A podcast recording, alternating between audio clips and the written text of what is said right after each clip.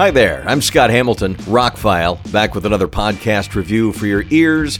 Going to be talking about 2017's The Hitman's Bodyguard.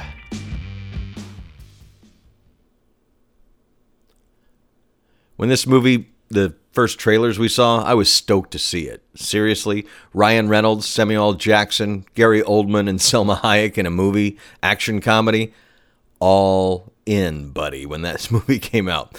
Saw it in the theater, owned the Steelbook, rewatched it again this week because the sequel is coming to home video next week. I missed it in the theaters, but I will see it. This movie made money. And the short version is if that sounds like a good thing, an action movie with those stars, just watch the movie. it's just really funny and it holds up really well. Movie was made on a budget of about 30 to 69 million, went on to gross 176 million dollars, so big hit. They actually started working on the sequel 2 years later, but we finally got it this summer. Go figure. So the short version is I love this movie. Now for the longer version, I you know, when you like actors, when you like a situation, when you like a script, whatever, um, the concept, you make excuses for movies or music or whatever because it's something you really like. And I don't, you know, looking back, this thing has like 43% on Rotten Tomatoes. A lot of people didn't like this. I actually saw a review when I was doing a little research. Um, what did it say? The review was like from one of those common sense media or whatever. The action comedy is unnecessarily violent and has an uneven tone. Yeah. These kind of movies have been a staple since movies like uh, Lethal Weapon. I was actually thinking about this watching the movie last night. To me, an action comedy works best when the action is serious for the most part, and then the the the protagonists are not. you know, um, laughing in the face of death uh, or serious gunfire or whatever. I just that works for me better than just a straight ahead comedy. And I like comedies, don't get me wrong, but an action comedy gives you that thrill of car chases and gun battles and things like that with that slathering of comedic fun on top. And like I said, this goes back to Lethal Weapon, if not before, and Running Scared, and some other movies where where they just took the action seriously. Like these are two comedians dropped into a serious action film. And for me, it, it, it's hard to make that work. But when you have Ryan Reynolds and Samuel Jackson, it's darn near perfect.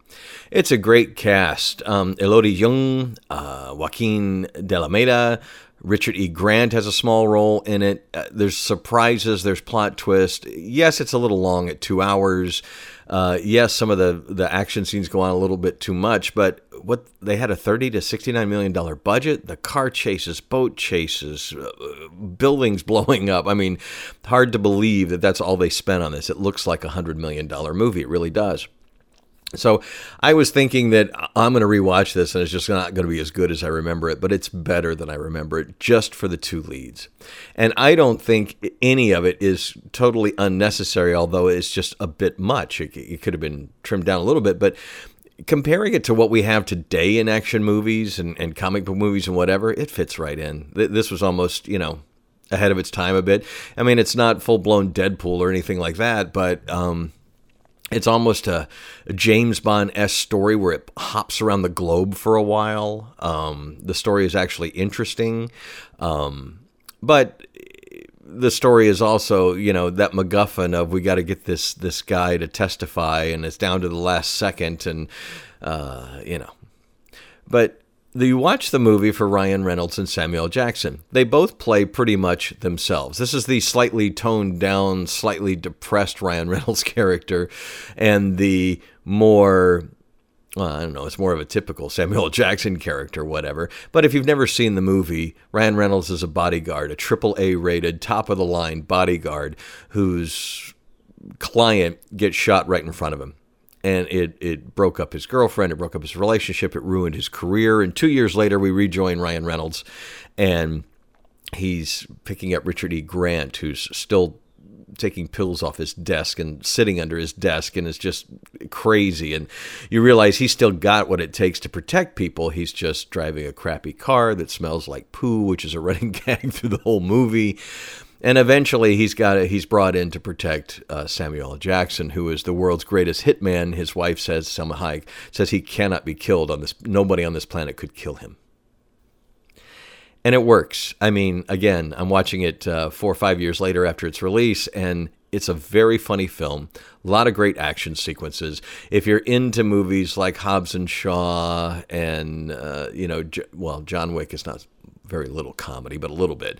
But uh, action comedies, if you like that, I think this is this is you know sure it's cliched, but it, it's really well made. A lot of people like this movie, even though critics didn't really love the movie and seemed to love the new movie a little less. But some of the critics I trust were like, you know what, this is just more of the same. So if you want to see these characters in more situations, you'll see the new movie. And I definitely plan to to, to pick it up because I'm just a fan of the two actors and that, that they worked on this for a while and probably spent more money on it and all that kind of stuff. I mean, watch the trailer again after the movie was over. I was like, wow, this is even bigger locations, even bigger explosions, even bigger action scenes. I'm I'm all in regardless. It doesn't have to be Academy Award winning cinema for me.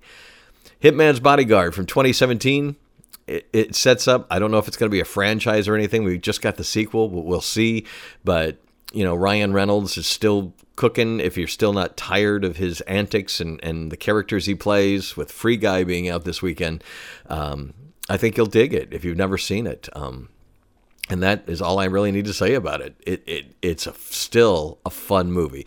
Like I said, a, a, a hair long at two hours. Maybe cut it down by about ten minutes, and it would have been you would have walked out and went, "Oh, hey, that that was like effervescent. It was kind of fresh there." But other than that, you know, eh, you can't criticize them for, well, we could do all this in an action scene. Why would we cut this back? And and Salma Hayek's character, I'm glad that she's probably going to get a, a, larger role. I mean, her romance with Samuel Jackson, those scenes when they do flashbacks and such, are some of the funniest parts of the movie.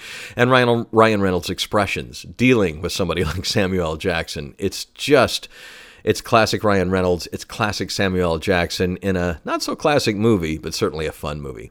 The Hitman's Bodyguard is available on Blu ray, DVD, 4K, and streaming services. Check it out before you watch the new one, if you're going to watch the new one. And I'll be reviewing that in about a week or so after I get to see it. Scott Hamilton, I'm Rockfile. My website is therockfile.com. Check it out for links to my other projects. Thank you so much for liking, sharing, subscribing, all the things that you can do to help us uh, anybody who's creating content these days. If you do those things, you're helping us for free. It's a wonderful thing. So thank you very much. And thank you for listening.